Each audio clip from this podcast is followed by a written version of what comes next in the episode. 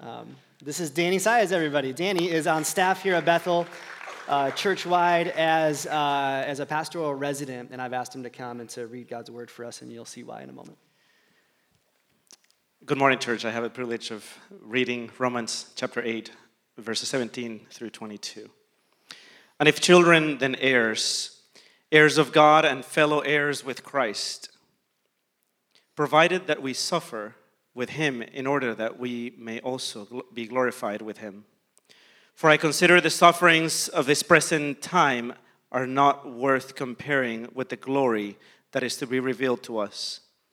For the creation waits with eager longing for the revealing of the sons of God.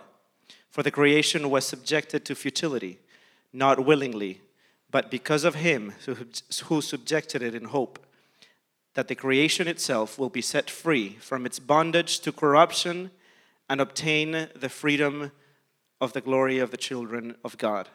For we know that the whole creation has been groaning together in pains of childbirth until now. Leo la palabra de Dios en el libro de Romanos capítulo ocho, versículos diecisiete al veintidós.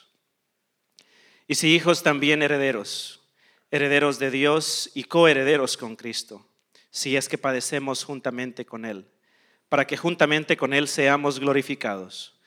Pues tengo por cierto que las aflicciones del tiempo presente no son comparables con la gloria venidera que en nosotros ha de manifestarse.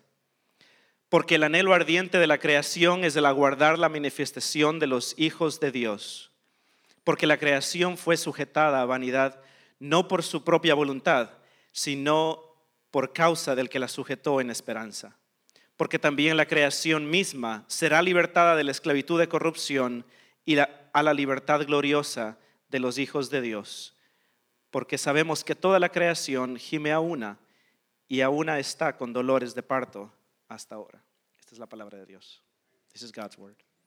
Amen. Amen. Thank you, brother. I, uh, I want you to meet Danny uh, in the lobby after the service. Danny uh, uh, comes to us. He's full-time here, and he's um, interested in what God's doing in our Hispanic community around here, and I'm pumped about that, so thank you. I think if we took a vote, the first service would have said they'd rather hear uh, anything said in Spanish from Danny concern, in contrast to anything I would say in English, and um, I voted in the affirmative. I... Uh, I want you to turn in Romans chapter eight. That's what Danny just read, and that's where we're going to be today. We're picking up again in verse seventeen. But as you're turning there, I wonder if you've ever had that moment in life where uh, somebody uh, was talking to you. Maybe it was a, you know, maybe it was a, a kid you were mentoring, or maybe it was like your own child that you were raising, or maybe it was a a, a, a coworker or a, a friend you had in college sat across the table from you, and they were like just dreaming about their life in the most grandiose ways. I'm going to make this much money. I'm going to marry that type of person. I'm going to live in this type of house. I'm going to, I remember I, I was a, um, a youth pastor over in Naperville, Illinois for about six years. And one of the kids that I got a privilege to get to know really, really well was a, uh, a, a boy named Nathan. Uh, Nathan's dad, I don't know if he played fro- pro football or not, but he was built for it. And he was a coach in the area. And Nathan, um, let's just say it this way. Uh, I'm still not as big as Nathan was today as he was when he was in eighth grade. Like, dude just belonged on the football field, had had the gene, you know what I mean? And I remember exactly where we were the moment that Nathan started to tell me, hey, you know what I'm going to do? Here's how my life's going to work out. I'm going to go to this high school. I'm going to start as a freshman. It's going to be awesome. I'm going to grow. I'm going to get recruited by my end of my junior year. I'm going to know what college I'm going to go to. I'm going to go play D one, and then I'm going to go pro, and I would love to play for the Minnesota Vikings. Now, he had bad taste. I know, I know, I know, but forgive him. Uh, um It took every ounce of me in that moment not to want to pour cold water on Nathan. Because when you, we're programmed as people, when you hear pie in the sky, like I got this all figured out type of thinking and mentality, we're programmed to count the realism of that op, of that thing. And, and, and, and often I think, really, how is that going to happen? Like, real life doesn't work like that, Nathan. The odds of you going pro after your freshman year in college are like really, really, really, really, really, really small. The odds are against you. And if you were here last Sunday, you might remember that we came to Romans chapter eight, verse fourteen, which tells us about the awesome promise of being adopted into God's family. Paul tells us that we have a position in God's family because we are heirs with Christ, who allows us to be the co-heir of all eternal blessings of God. It was an amazingly powerful, optimistic message. And I wonder, last week, as you marveled in the majesty of that thought, you realized as I dismissed you on your way out the doors, um, you maybe thought this sense of crushing reality hit you, and maybe you thought, how could that happen? Real life doesn't work like that. The odds are against me. I still have to slog my way through my job this week. I, I still have the daily stresses of parenting my kids. I still have Uh, daily worries for my aging parents. What good is my adoption as a son or daughter of God today anyway? And that way of thinking is so normal to us. It's hardwired in as a subconscious. You maybe didn't even think that you had that thought until just now, and you're like, oh yeah, I had that thought. We're trained to calculate, weigh, and compare what we hear as pie in the sky idealism and dismiss it as just a dream. And yet, what I love about the Bible is that Paul promises us what we think is glorious, and yet he anchors us to the cold, hard facts of life. And to help us understand and meet us in our realism today, um, of what Christ and the Spirit is going to do in the future, but yet how we live in today, uh, we've got Romans chapter eight, verse seventeen and following. And it may sound like bad news, what's coming, but it's actually the most honest and realistic good news our souls could ever need. Here's where we left off last week, just to remind you. Uh, and if children, that's what we are, we're adopted as children. And if you're a child, then you are an heir, heirs of God and fellow heirs with Christ. And that's where Pastor Steve conveniently left me to pick up this passage. Because if you keep reading, the next words are, provided we... You got to say it out loud, otherwise you don't feel it. Suffer. Provided we suffer with him in order that we might be glorified with him. I just heard the collective, ugh, hit your gut. And off the soaring idea of adoptions as sons, I'm so, actually so terrifically glad as I was in my study this week looking at this passage, I had this moment, I wasn't crying, but I was like profoundly thankful to God that there was this pound of realism here in this text. Otherwise, quite frankly, I would be uh, prone, I bet you would be prone, to just dismiss all that Paul has just said as idealism, as fancy religion, as hope for the masses. And yet, Paul juxtaposes this idea of suffering and glory, and in doing so, he's realistic about our hope that we have in the future while still acknowledging the inescapable reality of the pain of our human existence. I mean, how many people know this? To, to be human is not to go from glory to glory to glory to glory. That's what the gods do, apparently. For, for, for us to be human, it is to go from suffering to suffering to suffering to suffering. We are creatures who live, all of us, somewhere in the valley. Occasionally, we get to ascend the mountaintop of our achievements, experience some grace of God, like a wedding or a birth of a baby, or even moments of God's deliverance. But um, the glory doesn't seem to last very long. I don't know if you've noticed that. Like the new car smell tends to wear off. I'm reminded of that moment in, I think it's the Gospel of John, when Jesus transfigures himself in front of his three disciples, and one of them, Peter, is like, this is awesome! I'm going to build myself a shanty right here, because even living in a shanty is better than going back down to the valley. And Jesus tells him, no, you can't, no. You're not meant to live up here. It's back down to the valley. We continually find ourselves back in the valley. I remember speaking this week to some of you who were on the mountaintop and at the depths of the valley in the very same day this week in a matter of hours. Why? Because life happened. In this moment of realism, Paul helps us know how to think about then human suffering, what he calls our groanings in Romans chapter eight, verse eighteen, actually all the way through verse twenty-seven, which we're going to take over the next three weeks. But here he shows us one bit of groaning to help us understand our suffering. Notice what he says. This is where we're going to kick in here. Did I, I didn't lose you at suffering, did I? You're with me? Danny, I need you to read this passage again. We're going to start over. Are you with me? Okay, because you need to learn how to deal with suffering because uh, there's something really important here. So look at look at it with me, verse verse eighteen. Paul says this, "For I consider that the sufferings of this present time are not worth comparing." I would like you to repeat those three words with me. Not worth comparing with the glory that is to be revealed to us. And this is an astounding statement. If somebody knew about suffering, it was the Apostle Paul. Uh, before Paul was a follower of Jesus, he, it was his actual job to make Christians suffer.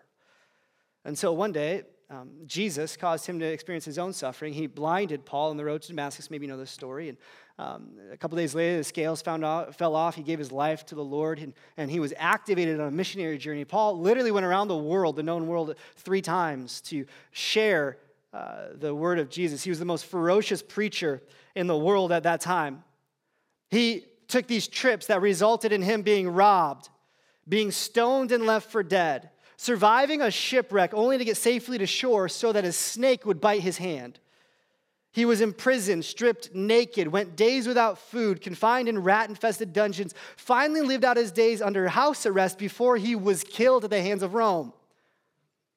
This is the guy who wrote in Galatians chapter six, verse seventeen, understandably so, Galatians six, seventeen, "From now on, let no one cause me trouble. I would say the same thing if I was in his shoes. For I bear on my body the marks of Jesus." Like, I've been through the ringer in this life. You can see the scars on my arms, on my back, and, and we agree, suffering, isn't this what suffering produces? It, it produces scars. Bearing on his body, he physically suffered. Not necessarily saying that he suffered in exactly the same way that Jesus did, like the marks of Jesus are the marks on Paul, as in to say, like where the sword pierced the side of Jesus was also a scar that Paul had on his body. That's called voodoo. What Paul is saying is that I bear in my body the marks of Jesus in that I have given him my life, and it still cost me something. And anyone who thinks that when they come to Jesus, they get health, wealth, and prosperity ought to just study the life of Paul, whose life reflects the kind of life of Christ. And Romans eight eighteen helps us avoid making the mistake of thinking that when we come to faith in Jesus, when we come to Jesus in this present time, we get all the benefits of heaven in their final form. Like Christians, don't be duped by American Christianity, which promises you something that actually isn't what Christ promises you. Don't take the bait thinking that Jesus is just a product that will make your life better, like Drano or a stick of gum. Yes, Jesus makes your life better. Amen? That's the collective testimony of the suffering saints. But Jesus doesn't make your life better in the way that we often are programmed to think about it. We are people who will go out of our way to avoid pain. And yet the way of Jesus wasn't to avoid it. It was to lean into it and to embrace suffering. And so we have to ask the question, why does Jesus, why does Paul call us into suffering? And notice what he says, I consider... I consider, that's a really important word. I consider the sufferings of this present time are not worth comparing with the glory that is to be revealed. That's another really important word. Just take those two right here. Uh, Paul says, I consider. I, I thought it over carefully. I've weighed the evidence. I don't think this is even worth me spilling ink on the page that it would take to do the cost-benefit analysis for enduring suffering for the sake of the glory that is to be revealed. What, what Paul is saying is, is if I if I have a scale in this life and I've got my suffering and I've got God's glory, I don't even need to run the numbers. Tracking with me? Like, it's not even a fight. The, what's going to come is even greater than what I'm experiencing now. And that's important here because that word revealed is the It's the word apocalypto, the apocalypse. Some of you like apocalyptic movies because you're weird. But Apocalypt, apocalyptic movies are about the coming, the revealing of the end times. This is how the world ends. In Greek, it's not so like doomsday. It's actually just, it, this is what was hidden now being revealed. It exists, it's there, we just not yet can we see it. One day we will be able to see it, it will be revealed to us. It's here, it's present, but we don't know it fully. This is the meaning of what Paul's getting at. He goes, when I think about all that I don't even see yet, the hope that I have for the future, this great revealing, what I'm going through right now, as painful as this might be, doesn't even tip the scales, it doesn't even create any inertia against the glory of God. This verse, it's actually a restatement of the same idea Paul wrote to another group of Christians in, in, in Corinth that says this.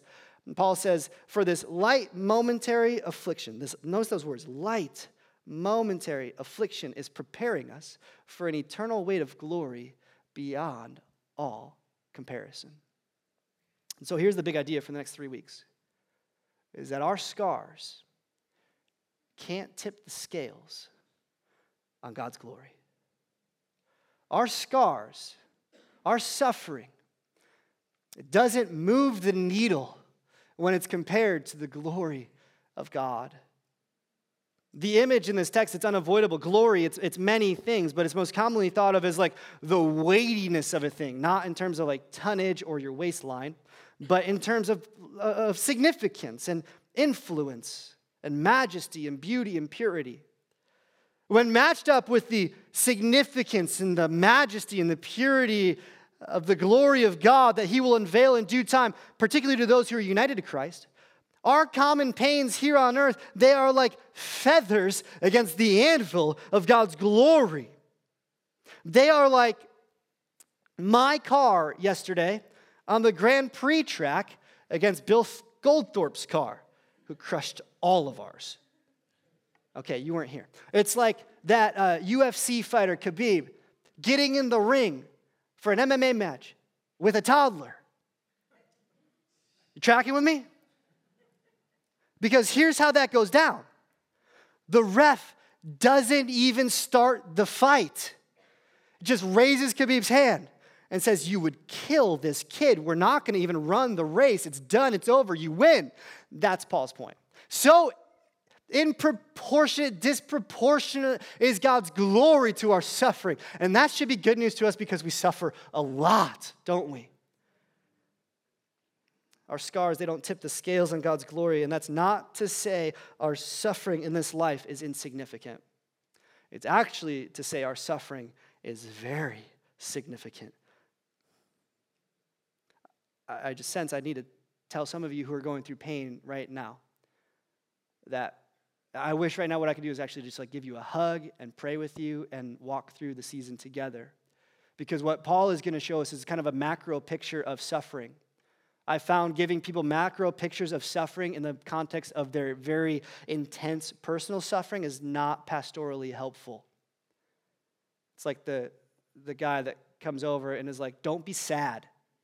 And you just want to punch him. And so if you want to punch me today, I get it. You can't. We got security around here. But you know what I mean? Like, I, I want to just acknowledge the fact that if you're hurting today, that's real pain. And I hope by God's grace that the words in, in, in Romans will help us have a long view on suffering. And here's what Paul is saying. Since our scars can't tip the scales on God's glory, it's worth enduring suffering if we understand that the end of life in this world of suffering is disproportionate glory that is yet to be revealed. Christian, you can hang on hope and walk the road together because you know at the end of it is a prize that uh, makes it all worth it. To get this truth planted deep in our hearts for why suffering isn't worth comparing to future glory, Paul is going to actually take us right here in these couple of verses out of our own selves and just kind of put humanity on the back burner for the moment and show us just from God's creation, here's how it works. And then to later next week, he's good. You got to come back for next week because he's going to put humanity back in context and say, because this first thing is true, this second thing's also true. And so I want to, y'all track, you guys with me? We're going to talk about creation today. This is what he says, verse nineteen. For creation waits with eager longing for the revealing of the sons of God. For creation was subjected to futility, not willingly, because of him who subjected in hope, that uh, that the creation itself would be set free from its bondage to corruption and obtain the freedom of the glory of the children of God.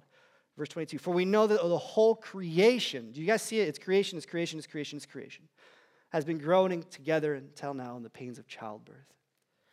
I've got three truths about how creation suffers that ought to help us understand what God is doing in suffering. The first is this. I want you to write this down. Take a note. Tattoo it on your body. It'll be a great conversation starter. First thing is this, is that creation suffers universally. Creation suffers universally. To get to the end of the argument, we just kind of have to start at the end, and we're going to work our way back up towards verse uh, twenty. If we look at verse twenty-two, Paul says this, now we know that the whole creation, how, how much of creation is that? All of it, right? All of creation is suffering in the groaning together in the pains of childbirth until now. When Paul says creation here, he's not talking about um, s- certain parts of creation. He's not talking about the angelic realm. He's not talking about humanity. He's very particularly talking about the, the, the, the birds and the bees and the flowers and the trees and the mountains and the things that you catch out of the ocean. Right? Th- this is what he's got in mind, the, the physical world, the natural realm. It's groaning together. The whole creation, universally, all of it has been groaning, suffering, enduring pain, but not only not only pains, but birth pains, which I'm told are the worst. Verse twenty-two, or verse twenty-one, let's go backwards one verse. The creation itself, itself, creation itself will be set free from its own bondage to corruption. Humanity is not the only creation that is bound to corruption in this life. Creation itself is bound. And so track with it. All of creation groans because all of creation is bound to corruption. There is in this world a steady march towards the chaos and decay of life. John Piper, uh, I think he said it this way, is that all of life here in this present age is just a conveyor belt of corpses. Aren't you glad you don't go to his church?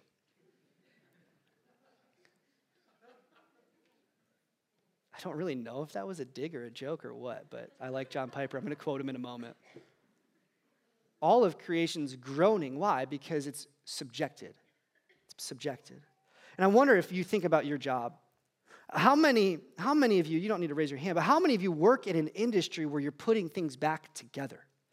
Maybe a medical industry or a auto repair industry or a, you know, you, you, Monday through Friday, you're fixing pipes, you're cleaning things, you're making this world kind of more of a back in order type of place. Why do you have to do that?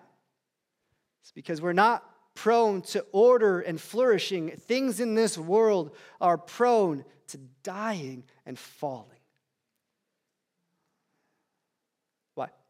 Because God's good creation, it wasn't always destined towards decay, but when sin came, it was frustrated so that death is holding creation captive. Verse twenty, let's go work it one more backwards. For the creation was subjected to futility, not willingly, but because of him who subjected it in hope.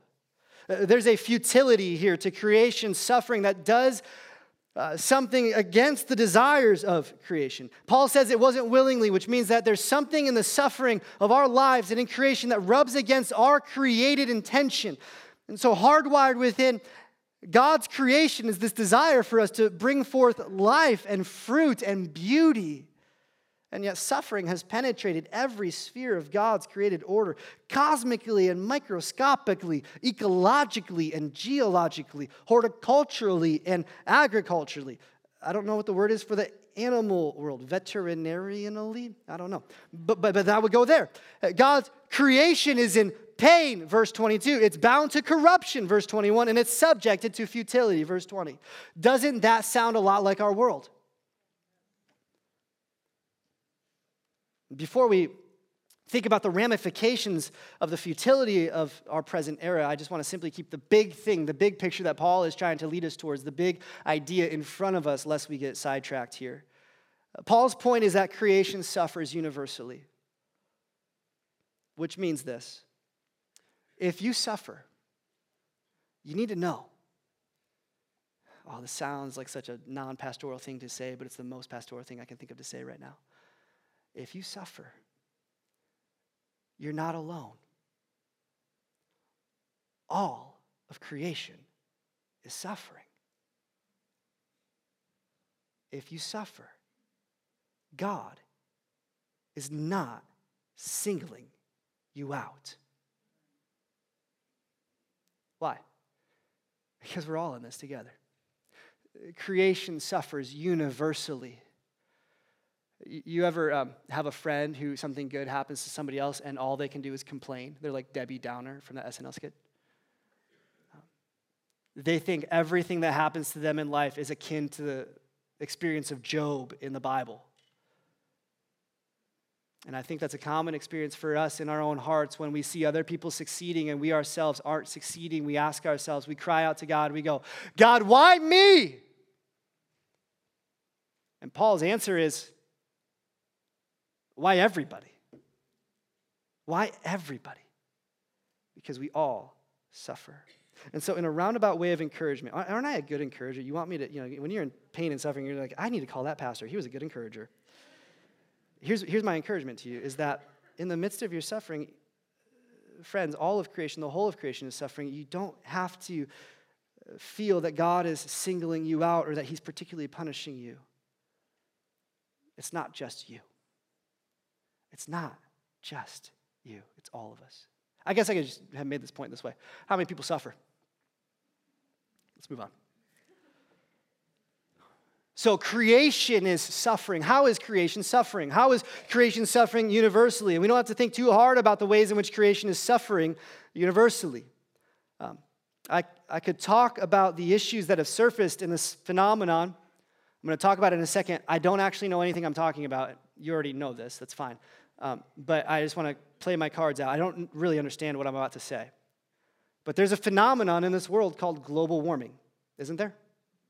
Now, I just said global warming, and half of you went to sides of the aisle in your mind, po- politics and, you know, whether the E P A is involved in this conversation or not. I, just get that out of your mind. I don't know how to process global warming. I don't even, I don't, I don't get it. I know that science tells me that something is happening in this world that is changing. Something is happening on this globe that is changing. Actually, we would use the term groaning, wouldn't we? I, I don't think we should call it global warming. I think we should call it global groaning. And I watched out my window the other day as I saw the garbage man make the mistake, I thought, of dumping my recycling container into his garbage truck with the regular trash destined for the dump. I'm sorry, I thought the cans meant something. That's why I go through the hassle of cleaning out my sour cream lids. You're welcome. And here's Garbage Man Joe getting done with his job quicker. It's a yellow lid. So here's a, uh, a neighbor of mine called Waste Management and said, hey, I think your garbage man made a mistake. He actually took my recycling, but this isn't the first time he's ever done it. I just want to know, why are you taking my recycling to the garbage dump? Aren't we supposed to, like, recycle? Don't you? I pay you money to do this. Why are we not doing this? And the response that uh, my friend got back was, oh, you shouldn't be alarmed. You need to know that most of the recycling ends up in the dump anyway. We don't have the capacity to turn it downstream into things that are useful and profitable anyway. Oh, you guys should have seen my Nextdoor app.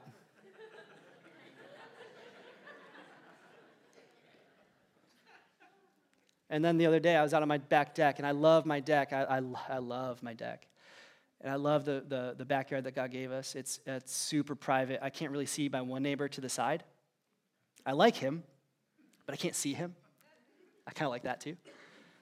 And uh, we got these beautiful oak trees that, that kind of cover this stream. It all pours into this lake. It's a very pretty thing.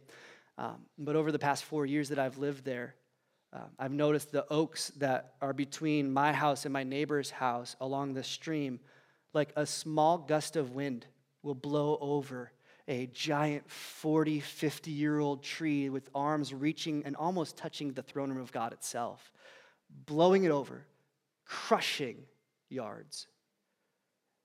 And there's something inside of me. I'm not a, I'm not an arborist. I chop up wood for fun. But I grown watching it happen. How many times I've walked into our kitchen and told my wife how to travesty this is, and she's been like, get over it. And I, um, she likes the trees too.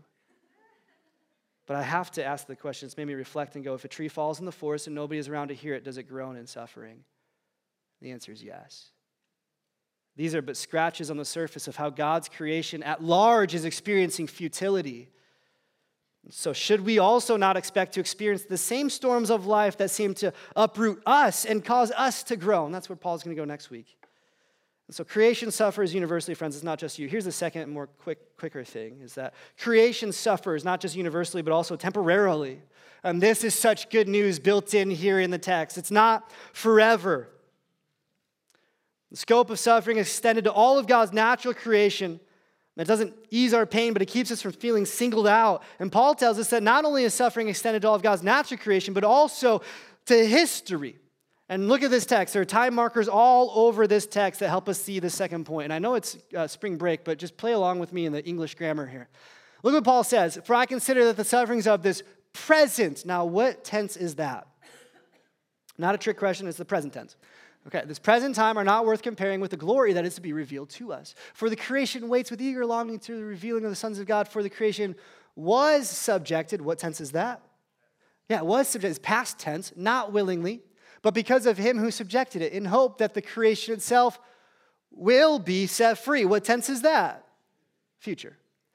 All within this, Paul is giving us time markers to say that the present is marked by the past, but it will be changed in the future. That's good news.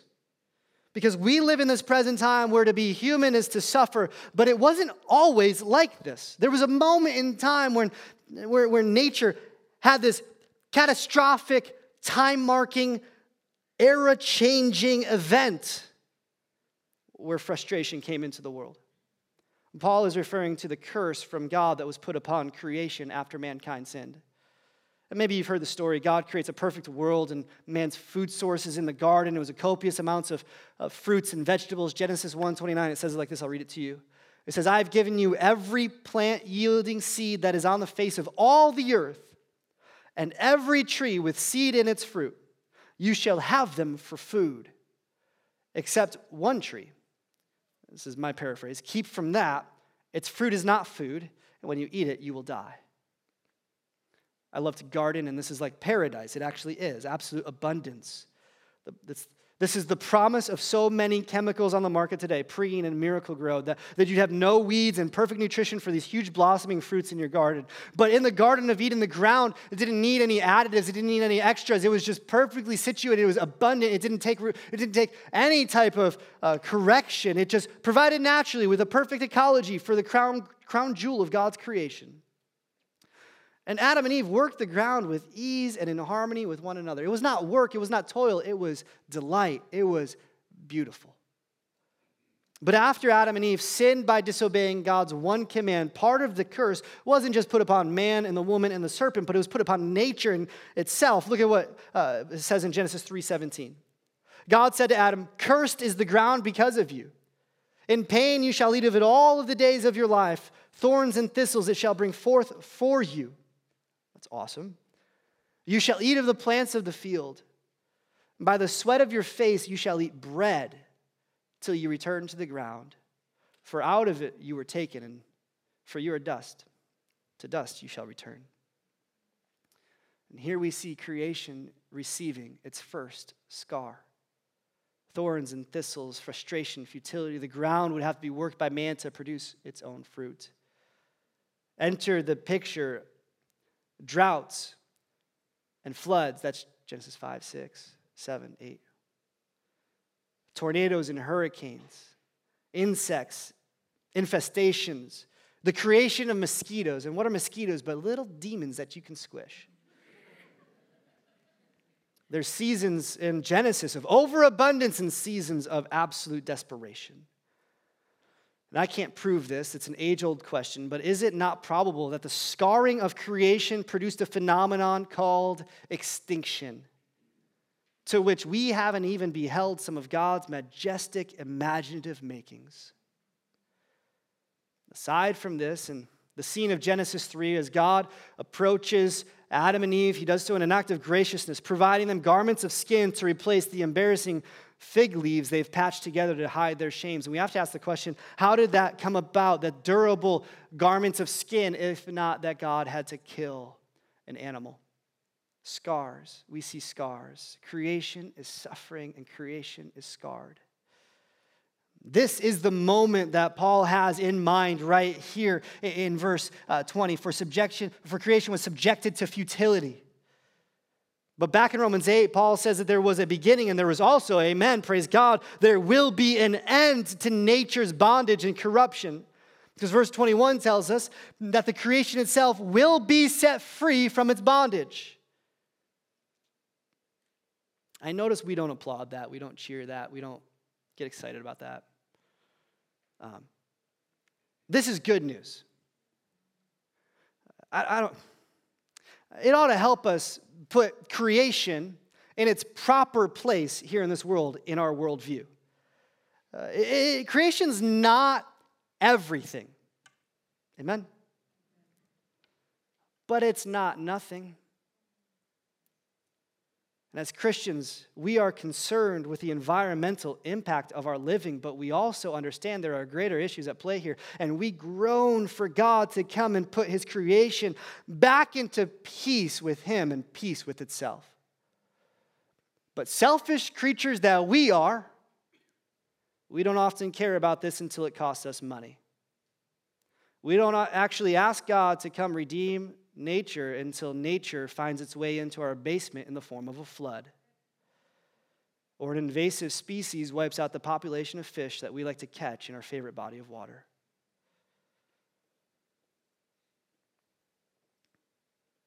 I really can't talk about this without you getting political in your mind, so I'm not going to say too much, but I want to challenge us to consider, what does it mean? What does it mean that creation is suffering temporarily?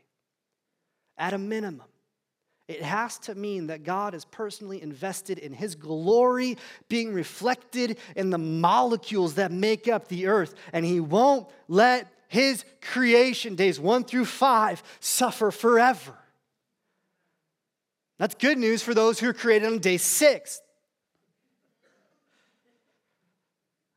So number number three, uh, creation suffers universally. Creation suffers temporarily. But number three, creation suffers redemptively. Friends, there's hope. Amen? There's hope. Creation it, it suffers redemptively. I know that's not a word, um, but it is today. Look at verse twenty with me one more time. We're going to kind of go through this one last time. I want you to see this. For the creation was subjected to futility, not willingly, but because of him who subjected it. Everybody say these two words together. In hope that the creation itself will be set free from its bondage to corruption and obtain the freedom of the glory of the children of God. Hey, I, I know we're uh, wrapping up this message here, but I don't want to skate into the last, you know, five minutes of this message, just kind of wrapping this up with a nice, bold, nice, nice bow. But I think we ought to ask a really bold question together. All in favor of asking a really bold question? Hey, who subjected na- creation to futility? Like, whose idea was this? Like, who do we blame? Who can we all point the finger at and shake our fists? How many want to say Adam? I want to say Adam. How many want to say the devil? I want to say the devil. And how many want to say God? No one wants to say God. But let's walk through those options together. If what Paul is saying is true, is that uh, that verse twenty, for creation was subjected to futility, not willingly, but because of him who subjected it in hope. Then we got to ask ourselves, who subjected it in hope? What hope was Adam bringing about when he fell into sin? What hope for redemption was the enemy trying to bring about when he tempted Adam and Eve? Both of these options fail in their opportunity to actually solve the problem. We feel good talking about Adam and Eve and, and, and the devil being the problem. But friends, who is the one who subjected it in hope? The only one who could have subjected creation in hope is God. How does that feel? John Piper makes the point that, you know, he's amazed at how many Christians become deists when they have to ask this question. A deist is someone who believes that God created the world but then spun the top and walked away. They point the finger at the creation itself. That which was in the creation is the problem for the thing. But isn't it true that God is actively involved in his creation? We are no deists. Christians have to confront this question. And yet we have to see that the only person who could do this in hope is God. Piper, who's, who's reflected on this passage more than any other pastor I know, says it this way. He says, God didn't just ordain some kind of natural law so that Darwin would have figured out the natural law and it would just be a consequence of things. No, no, no. God judiciously sentenced the world to what it is today. It was a judgment on the world in response to sin. And Paul says that God subjected the creation to futility, not because we wanted it, not because nature wanted it, but because it was right. And it would bring about the future that was fitting for the glorious, gracious magnitude of the Creator God. What was the hope then that God subjected us to in this frustration? What was God hoping that this futility found in creation would ultimately bring about? Freedom. He wanted frustration to evoke emotion in your heart that this is not the way it's supposed to be. What frustration does in us, what futility does in us, every time you go to the hospital, every time you go to a funeral, every time you take a phone call that changes your future, th- those moments of suffering, God designed them so that we would cry out with our hearts, God, would you come save us?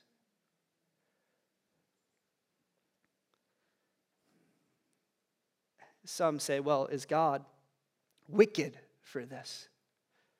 Because that's the next question, right? Is God wicked?